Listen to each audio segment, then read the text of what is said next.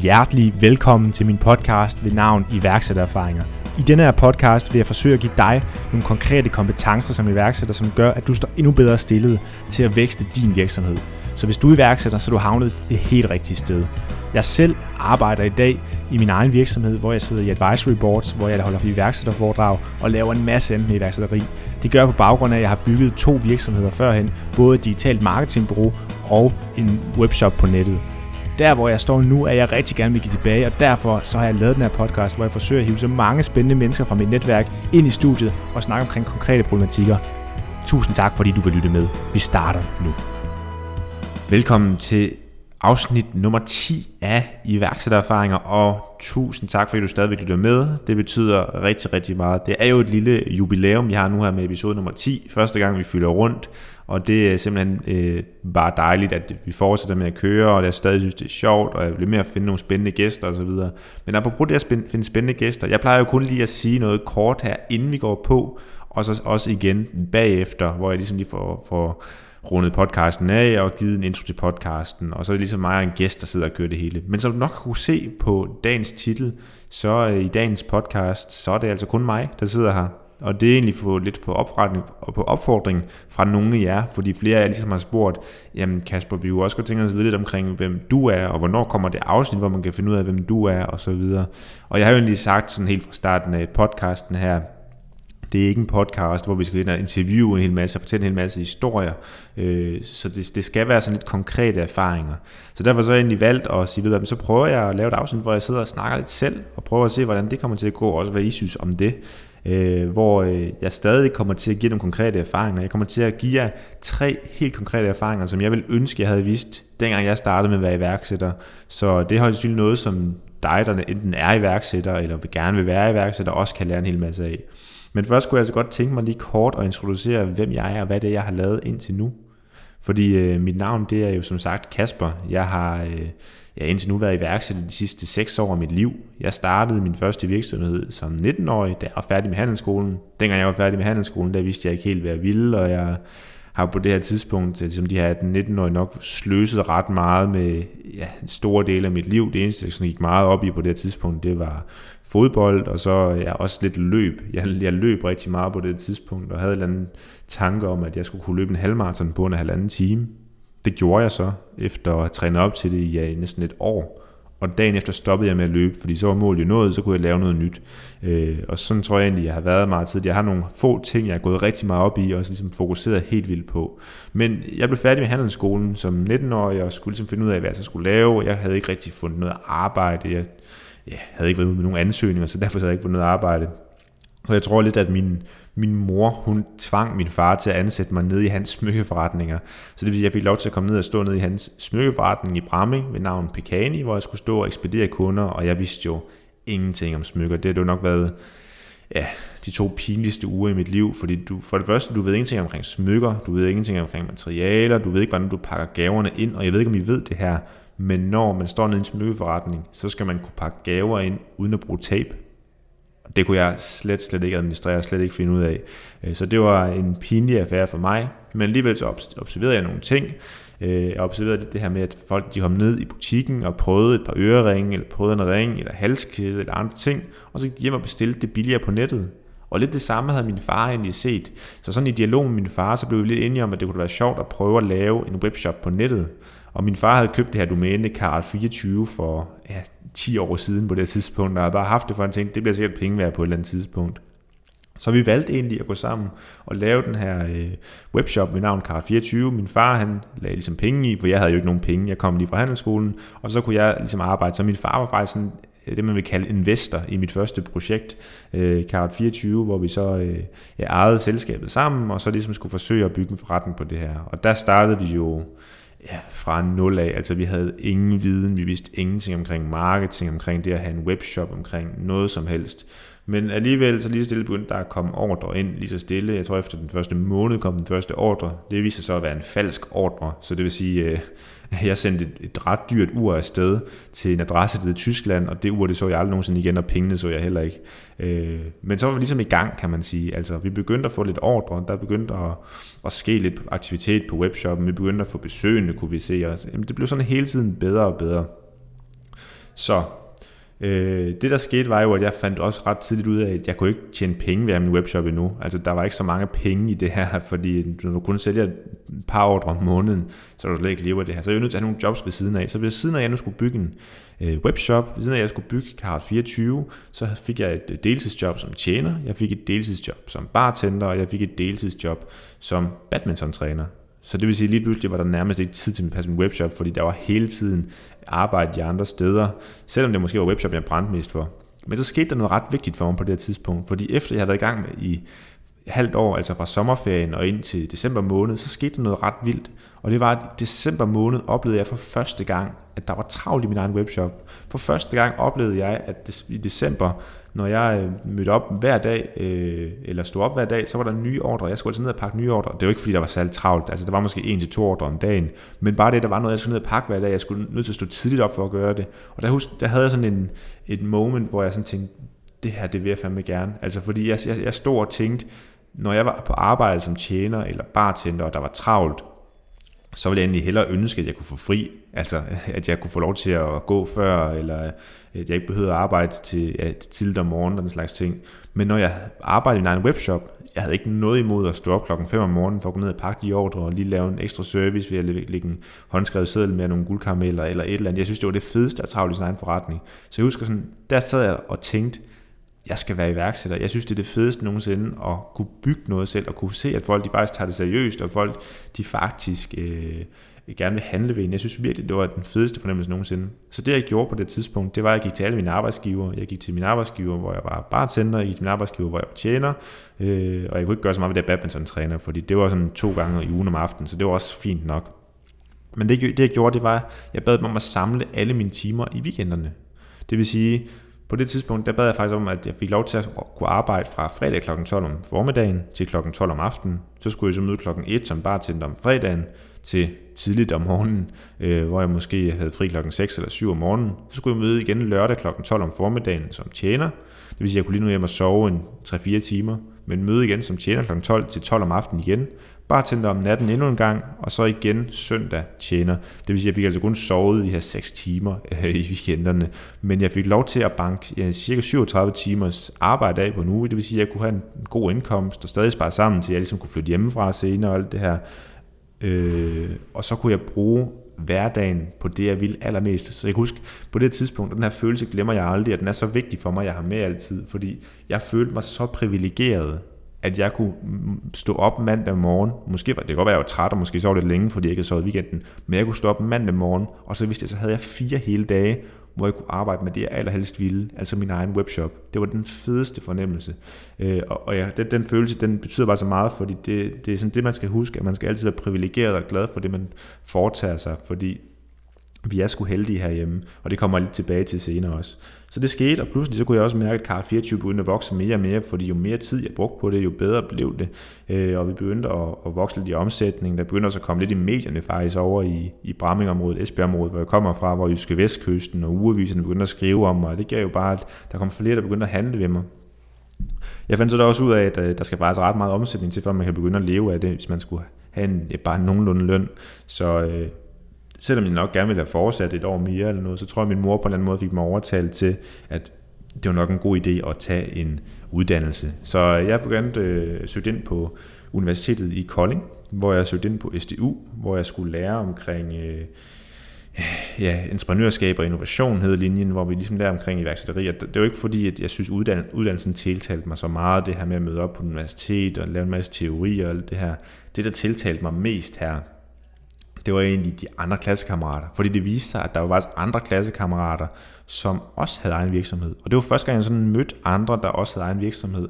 Øh, og det betød enormt meget, det her med, at vi kunne spare med hinanden, og vi kunne lære hinanden. Og på det tidspunkt, der øh, lavede jeg faktisk også et netværk for unge iværksættere, inspireret af, at jeg mødte så mange andre. Så jeg lavede det her netværk for unge iværksættere, hvor vi mødtes en gang i måneden til forskellige arrangementer. Og det var sådan nogle jeg vil ikke sige underlige, men sådan meget sådan, øh, iværksætterdrevne arrangementer, vi lavede. Vi havde på et tidspunkt et arrangement, vi kaldte et workathon, hvor vi skulle arbejde 24 timer i streg. Og der var ikke nogen pointe med det. Så vi, vi lavede sådan nogle forskellige arrangementer. Vi lavede også et arrangement, hvor man skulle øh, gå op på, øh, på PowerPoint og op på en storskærm og fremlægge sin virksomhed og sin forretningsmodel. Og så var det alle de andres job bare at kritisere den her øh, forretningsmodel så meget som muligt. Fordi så vidste man, at hvis man fik al den kritik, man kunne få fra 10 andre iværksættere, mm, så har man lige pludselig en masse, man kan gå ind og arbejde på. Altså man har mange ting, man kan gå ind og rette, og meget, man kan gå ind og gøre.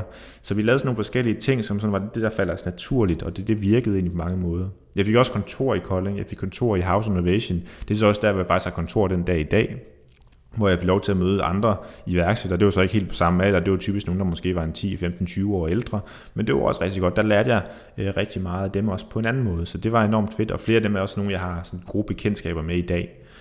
Men jeg begyndte øh, at studere herover og pludselig så var der bare mere og mere travlt i webshoppen, der blev mere og mere travlt på studiet, og det var jo rigtig sjovt det hele. Og så kan jeg huske i sommeren 2015, efter at drevet 24 i to år, jeg begynder at skulle trække en lille løn af det, og det er ret sjovt, og får faktisk også min første ansatte. Så i sommeren 2015, så er der noget, der går op for mig.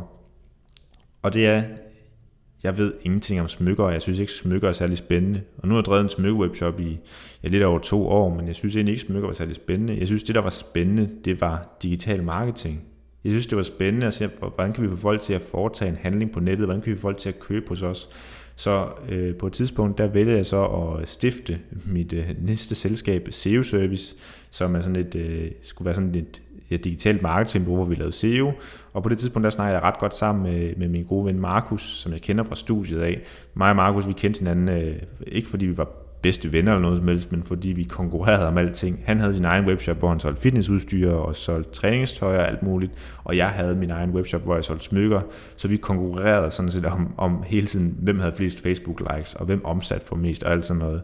Øh, så det var, det var sådan, øh, hvad man sige, vi, vi, vi, vi konkurrerede rigtig meget i hvert fald omkring, hvem der ligesom var var, var, var størst inden for de forskellige parametre. Det var sådan, vi var hele tiden sådan nogle lige store på det hele, øh, så det var egentlig ret, øh, ret fedt, sådan, og det gjorde også, at vi voksede vores forretning endnu hurtigere.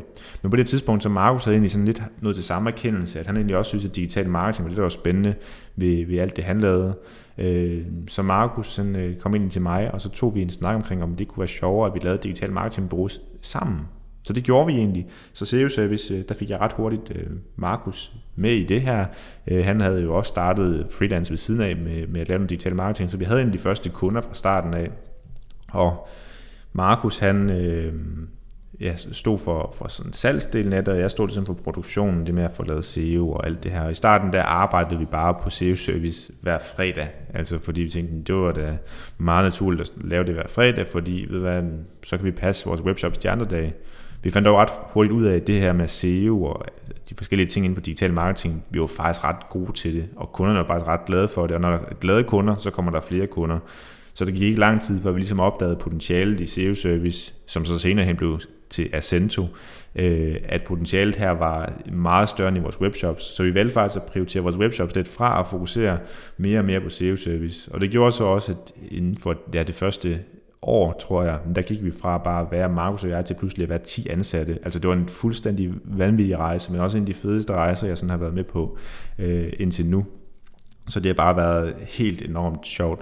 Øh, vi fortsatte med at vokse og begyndte også, udover kun at lave SEO, så lavede vi også AdWords, og vi lavede også Facebook marketing, og begyndte også at lave webshops i en periode, lavede alle mulige forskellige ting inden for sådan web og digital marketing, og det var bare enormt fedt. Og vi, vi voksede jo også hele tiden, fordi vi begyndte at kunne få lov til at arbejde med større kunder hele tiden, begyndte at rykke i større lokaler også, øh, og til sidst så sad vi jo med en virksomhed, hvor vi havde lidt over 20 ansatte, øh, og jeg sad jo som, som sådan klassisk direktør, og Markus stod for, for sådan marketing og salg i forretningen. Og det var øh, altså igen en af de fedeste rejser, jeg, jeg endnu har været på.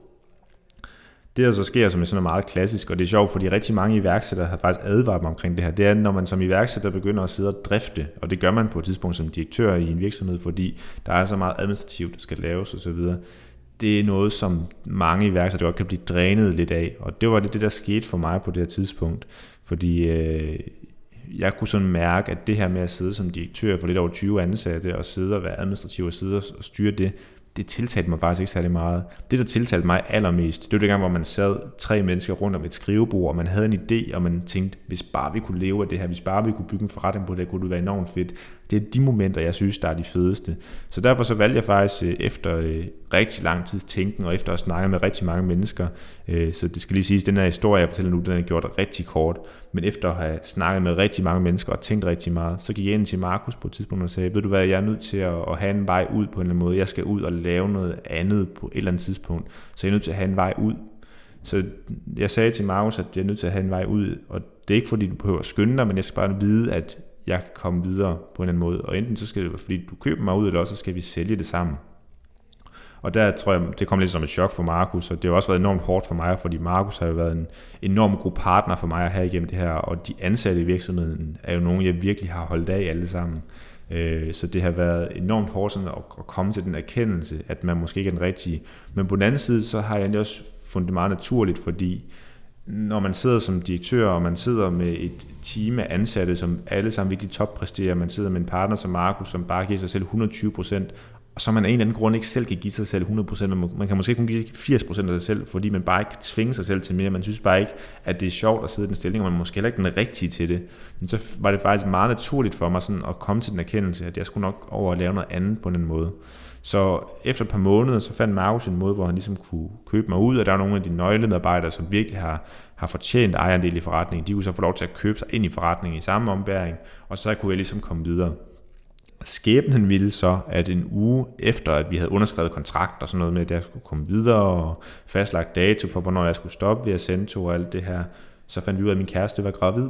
Så det vil sige, øh, det tog jeg egentlig sådan som sådan en, jeg vil ikke sige et wake-up call, men jeg tog det sådan om at nu kan jeg faktisk være så privilegeret at tage en lille pause fra mit iværksætterliv, hvor jeg ikke skal ud og lave den næste store virksomhedsidé, men nu hvor jeg faktisk lige kan tage en pause, og så være der fuldt ud, fordi når man har været iværksætter i fem år, så har man ikke været der fuldt ud altid på hjemmefronten. Man har nok arbejdet ja, lidt flere timer, end hvad der er sundt og så videre. Så jeg tog det faktisk som et, et wake-up call, så nu tager jeg den her pause, tager et par måneder, hvor jeg bare er konsulent og rådgiver nogle forskellige virksomheder, og sidder lidt i nogle advisory boards, holder nogle foredrag, laver den her podcast eksempelvis. Øh, og det kunne jeg så bruge den her pausetid på, og øh, som nogle af jer jo ved, da I hørte sidste podcast, som så for et, for et par uger siden, så var jeg så også... Øh, øh, så heldig at blive far til den ja, fineste lille datter, og øh, det var simpelthen øh, den mest fantastiske oplevelse, og jeg er så glad for, at jeg har taget beslutningen om at, at tage den her pause og kunne være der fuldt ud for familien, øh, især i, i, i de her dage, hvor man igen, hvor man, hun, hun har gået igennem de hårdeste dage af hendes graviditet, og vi så også, jeg så også kunne være der, når øh, datteren kom til verden fuldt ud, og alle de ting her. Så det var lidt omkring, hvor øh, jeg er nået til, og hvor jeg er hen i dag, og nogle af jer ved det måske allerede, men andre øh, gør jeg ikke. Og det er jo også derfor, jeg faktisk startede den her podcast, fordi det kan godt være, at jeg sådan har en pause fra mit iværksætterliv, men som flere af jer måske kan forestille jer, jeg der også sidder enten som iværksætter eller bare iværksætterinteresseret, så er det også enormt hårdt det her med ikke at have noget projekt at arbejde videre på. Øh, så det vil sige, for, for mig manglede jeg et eller andet sådan at bygge på. Derfor så lavede jeg faktisk den her podcast, fordi jeg tænkte, for det første så kan jeg få lov til at snakke med en masse inspirerende mennesker, og for det andet, så har jeg et projekt, jeg kan bygge videre på. Altså jeg prøver at se den der podcast, hvad kan jeg egentlig tage den til, hvor mange lyttere kan vi egentlig komme op på, alle ting. Altså jeg havde ligesom sådan en beskæftigelse, der kunne holde mig kørende, som jeg synes, der var sjov. Og det var faktisk derfor, jeg startede den her podcast. Det, der så viste sig at være det bedste ved at starte podcasten, det er altså alle de spændende mennesker, jeg møder, altså de spændende mennesker, jeg får lov til at snakke til. Også det, at jeg modtager mails fra, fra nogle af jer i ny og hvor jeg skriver, at I er glade for, for podcasten her. Det betyder også enormt meget. Så jeg synes bare, at det er enormt fedt at, at få lov til at kunne, kunne lave det her. Men det var sådan historien omkring mig, og jeg har egentlig taget nogle, nogle ting med, fordi øh, som, som jeg også sagde til at starte med, så podcasten her i værksættererfaring er jo ikke en podcast, hvor vi bare skal fortælle historier. Det bliver det så lidt af i dag alligevel. Men jeg kunne godt tænke mig at fortælle omkring sådan tre råd, som jeg ville ønske, nogen havde fortalt mig før, og det er sådan en meget simpel råd egentlig, men jeg kan godt tænke mig at fortælle, hvorfor det er, jeg synes, de er så vigtige, de råd her. Og det er noget, jeg tror andre iværksættere, eller bare ja, dig, der sidder øh, som iværksætter interesseret, eller i et ganske almindeligt job, eller et eller andet, du vil også kunne bruge det her, fordi det er sådan meget basale råd til livet. Og øh, jeg kunne godt tænke mig, at vi bare kaster os ud i dem. Det er tre råd, jeg har med, vil jeg lige starte med at sige.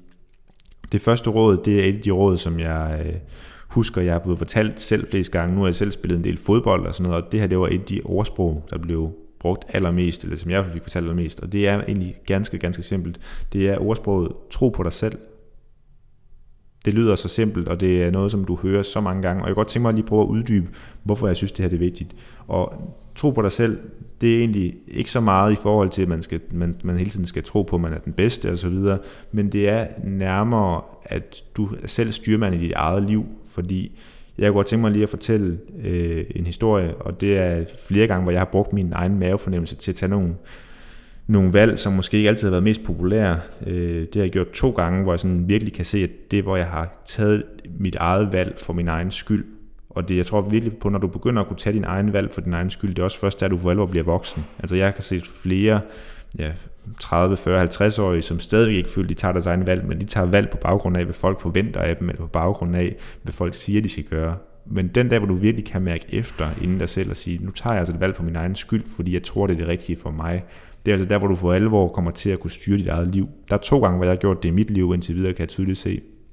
Første gang var, da jeg gik på universitetet, og jeg drev, øh, jeg, jeg gik både på universitetet på det tidspunkt, jeg drev Card 24, min webshop, og så drev jeg også Ascento, og så ved siden af det havde jeg selvfølgelig også lidt det her unge netværk for unge iværksættere, og jeg kunne tydeligt mærke, at jeg kunne slet ikke følge med til at nå alle de her fire ting, fordi alle ting voksede jo, begyndte at fylde mere og mere, øh, og jeg havde bare ikke flere timer i døgnet. Så jeg valgte at mærke godt efter og sige, at nu, nu tager jeg en beslutning, som, øh, som måske ikke er populær for, for alle andre, som andre måske ikke vil kunne forstå, men det er i hvert fald det, jeg kan mærke efter mig selv, det er det, jeg har behov for at gøre, og det er, at jeg dropper ud af universitetet. Så jeg dropper ud af universitetet, selvom det er måske noget, der går imod mange af sådan, hvad man siger, samfundsregler i forhold til, hvad man bør gøre. Så jeg droppede ud af universitetet for at forfølge min iværksætterdrøm, selvom jeg knap nok kunne leve min forretning på det her tidspunkt, og det viser jo at være det helt rigtige for mig. Og det er ikke sådan noget, man kan gå ind og sige, det er generelt omkring, om uddannelse er en god eller dårlig ting.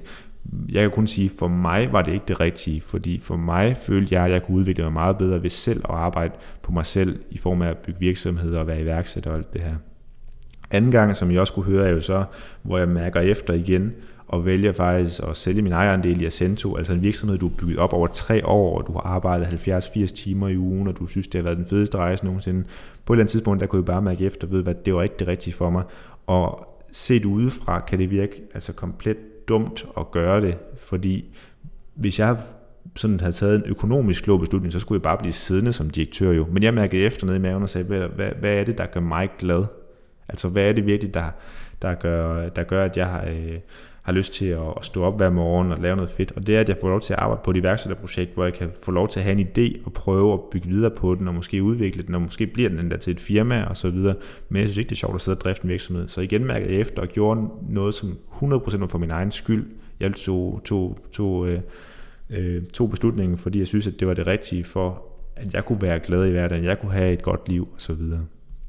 Derudover så tror jeg også, i forhold til det med tro på sig selv, så skal du også være ligeglad med, hvad andre tænker, fordi hvis du hele tiden sidder og bekymrer omkring, hvad andre tænker, så kommer du ikke særlig langt.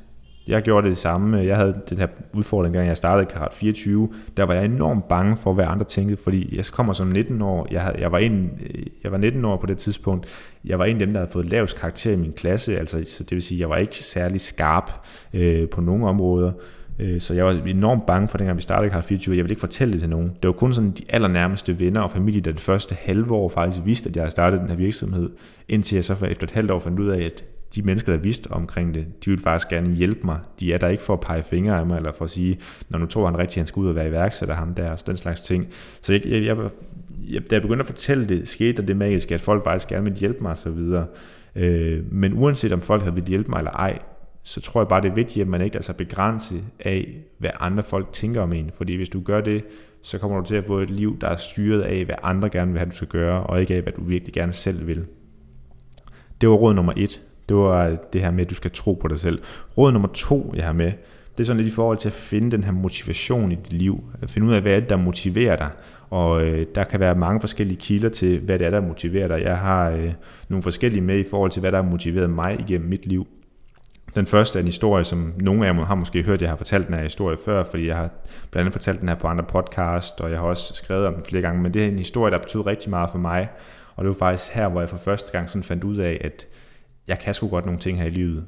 Og det var, øh, dengang jeg var, jeg tror jeg måske har været, jeg har nok været i 19, 18, 19 år, da jeg begyndte sådan at løbe for alvor, øh, og begyndte sådan at sige, nu vil jeg faktisk gerne opnå nogle ting i mit liv. Og det var, jeg, jeg fandt over den her YouTube-video, jeg ved ikke helt tilfældigt, tror jeg, men der er den her amerikanske gut, der hedder Eric Thomas. Og Eric Thomas, han er sådan en øh, motivational speaker, altså han bliver hyret ud af firmaer til at komme ud og snakke motivation, bliver hyret af de her NFL-hold, alle mulige steder. Men han har sådan en historie, som jeg synes er enormt tiltalende, og øh, den her historie går ud på, at han, øh, Han fortæller omkring den her unge gut, sådan en ung øh, øh, mand i, i den her tilfælde, og jeg forestiller mig typisk, at den her unge mand, det er, det er mig i historien. Øh, men den her unge mand, han, øh, han er klar, han er lige blevet færdig med sin uddannelse, og han skal ud og sige, nu vil jeg gerne være succesfuld, jeg vil gerne opnå noget med mit liv. Så han opsøger nogle forskellige mennesker for at finde ud af, hvad har andre mennesker egentlig gjort for at få succes i deres liv.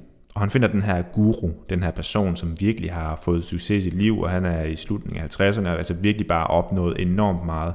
Og han opsøger ham, og så siger han, ved du hvad, hvad har du gjort for at få succes i dit liv? Og den her guru siger, hvis du gerne vil vide, hvad der har gjort for at få succes i mit liv, så mød mig i morgen tidlig klokken 5 om morgenen på stranden. Og den her unge gut tænker, på stranden, hvorfor skal vi mødes på stranden? Men øh, alligevel så vælger han dagen efter at stå tidligt op kl. 5 om morgenen og mødes på stranden, og han kommer i sit jakkesæt og har sit dyre ur på, og han er klar til at have succes. Altså, så han er nødt til at have noget tøj på, som også udstråler, han har succes. Og så ser han til sin store overraskelse, da han kommer ud på stranden her, at guruen står ude i vandet. Han står ude i vandet, hvor vandet går ham til halsen. Og øh, med det samme tænker den her unge mand, han tænker, hvad, hvad, sker der? Altså, jeg er ikke for at lære at svømme, jeg er for at lære at få succes, det er det, det handler om i mit liv. Og øh, den her unge guru, han råber til den unge og siger, øh, kom ud i vandet, kom ud til mig. Så øh, først så er den her unge mand er sådan lidt, hvad, hvor, hvorfor skal jeg komme ud? Jamen ved hvad, okay, jeg gør det. Så han begynder at gå ud, i, ud mod vandet, øh, går ud i vandet i sit dyre jakkesæt, går helt ud til guruen, og lige det, han kommer helt ud til guruen, så tager guruen fat i hans hoved og holder det under vandet og han holder det under vandet i nogle sekunder, der går 5 sekunder, 10, 15, 20. Den her unge gut, han kæmper jo for at komme op. Han kan, man kan ikke komme op, fordi guruen har så godt fat i hans hoved. Han kan simpelthen ikke komme op for luft. Der går 25 sekunder, 30 sekunder, og så slipper guruen nu hans hoved. Og den her unge mand kommer op til overfladen og trækker luft ind. Han er, han er helt febrilsk, fordi han skal have alt det her luft ind. Altså han er jo blevet tvunget ned. Han har ikke, han har ikke engang taget en dyb vejrtrækning, inden han kom under. Og den unge mand, han, han står sådan helt forvirret og tænker, hvad, hvad, hvad sker der? Øh, og guruen, han stiller ham et spørgsmål. Han siger, når du er under vand, hvad er det eneste, du tænker på? Og det er nogen, man tænker, hvad, hvad, hvad mener du? Og guruen, han fortsætter med at fortælle, at han siger, når du er under, under vand, så tænker du kun på én ting. Du tænker kun på at få succes, det vil sige at komme op og få luft. Du tænker ikke på, hvad dine venner laver. Du tænker ikke på, hvad der er i fjernsynet. Du tænker ikke på, hvad du skal have at spise i aften. Du tænker kun på én ting, og det er at opnå dit mål. Den dag, hvor du kan nå til det sted, hvor du kan være så fokuseret på at nå dit mål, den dag vil du blive succesfuld. Og det er sådan pointen i historien. Jeg synes, pointen er enormt god, for den dag, hvor man kan vælge at filtrere noget af det overflødige fra, og virkelig prioritere det, man gerne vil i sit liv, det er altså der, hvor du også kan vælge at arbejde så målrettet mod noget, du får succes. Og det synes jeg er en enormt god pointe i historien. Det er en af de ting, der har motiveret mig rigtig meget. En anden historie, som også har motiveret mig, jeg kan ikke huske, hvornår jeg hørte den, men det er faktisk for ganske nyligt, jeg hørte den her historie. Den handler lidt om omkring at se det hele i perspektiv. Det vil sige, at hvis vi kigger på os, der sidder her og lytter til podcasten, dig, mig, os alle sammen, der sidder lige her lige nu, vi er enormt privilegerede.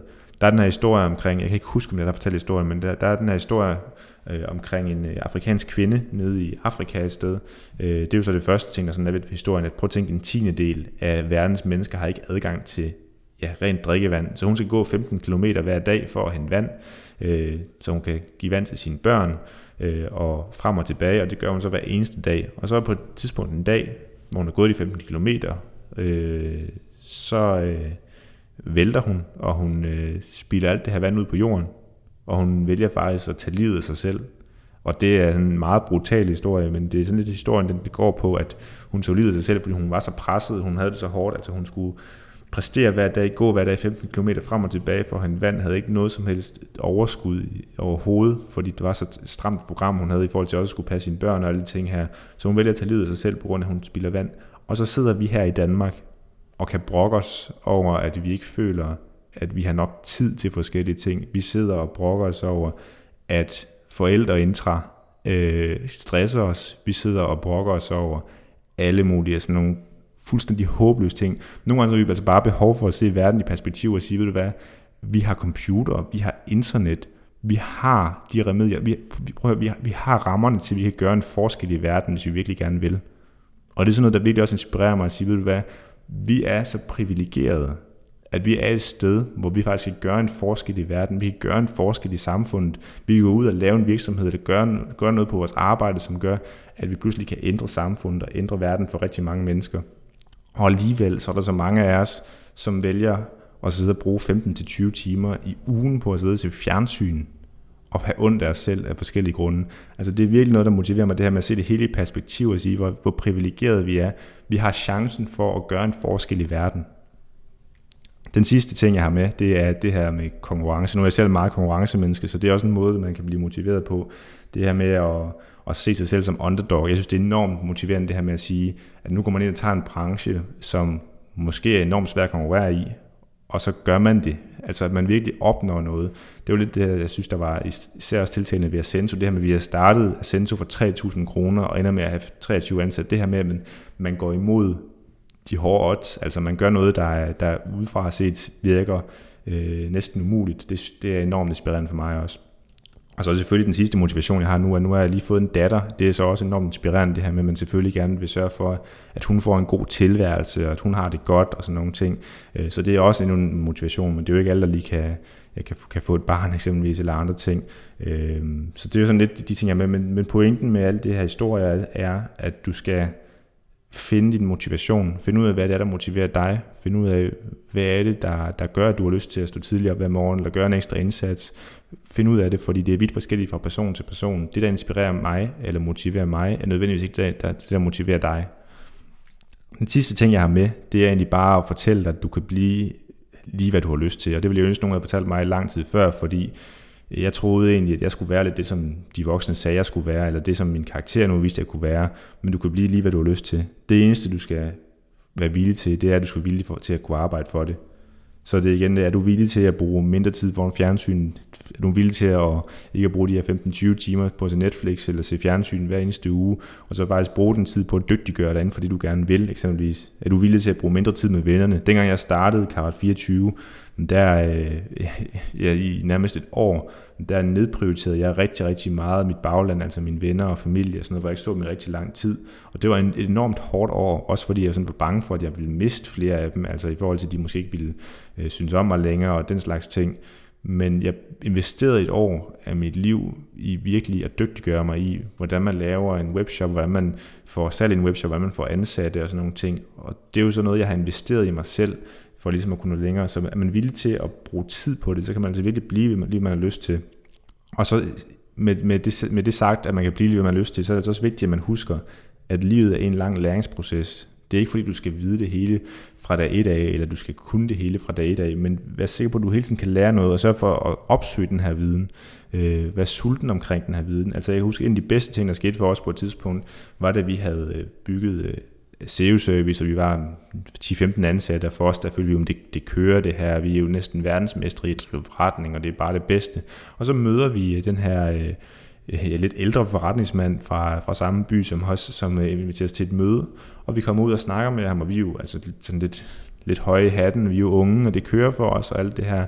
Øh, og så kan jeg huske, at vi fortæller omkring vores forretningsplaner, vores forretningsmodel osv., og på cirka et minut, der den her ældre forretningsmand, han piller bare vores forretning fuldstændig fra hinanden og fortæller, hvorfor det ikke kan hænge sammen og alle mulige ting. Og vi sidder bare med, med åbne munde begge to og tænker, hvad, skete der lige her? Øh, og det er den slags oplevelse, jeg synes, man skal opsøge. Altså søg mennesker, der er klogere end en selv, som virkelig kan lære noget, øh, nogen noget, fordi ham er, altså, vi lærte jo enormt meget af det, han kom med til os. Og det er bare der, hvor du hele tiden skal være, fordi hvis du hele tiden kan finde mennesker, du kan lære noget af, så øh, vil du også hele tiden udvikle dig. Og der, du skal virkelig turde spørge om hjælp, fordi næsten alle vil gerne hjælpe dig, hvis du bare spørger. Dengang jeg skulle være direktør i Ascento, der vidste jeg overhovedet ikke, hvad det ville sige at være direktør. Så det jeg gjorde, det var, at jeg gik på LinkedIn, og så skrev jeg til måske 100 eller 200 af de direktører, jeg synes, der gjorde det godt, altså som havde bygget større forretninger også, og som sad som direktør, og som udefra set gjorde det godt. Og så var der måske 15, der vendte tilbage og sagde, ved du hvad, jeg vil gerne drikke en kop kaffe med dig. Og så kom jeg over, og så drak jeg en kop kaffe med dem, og så snakkede jeg bare med dem, bare for at høre, hvad de gjorde, for jeg vil bare lære noget af dem.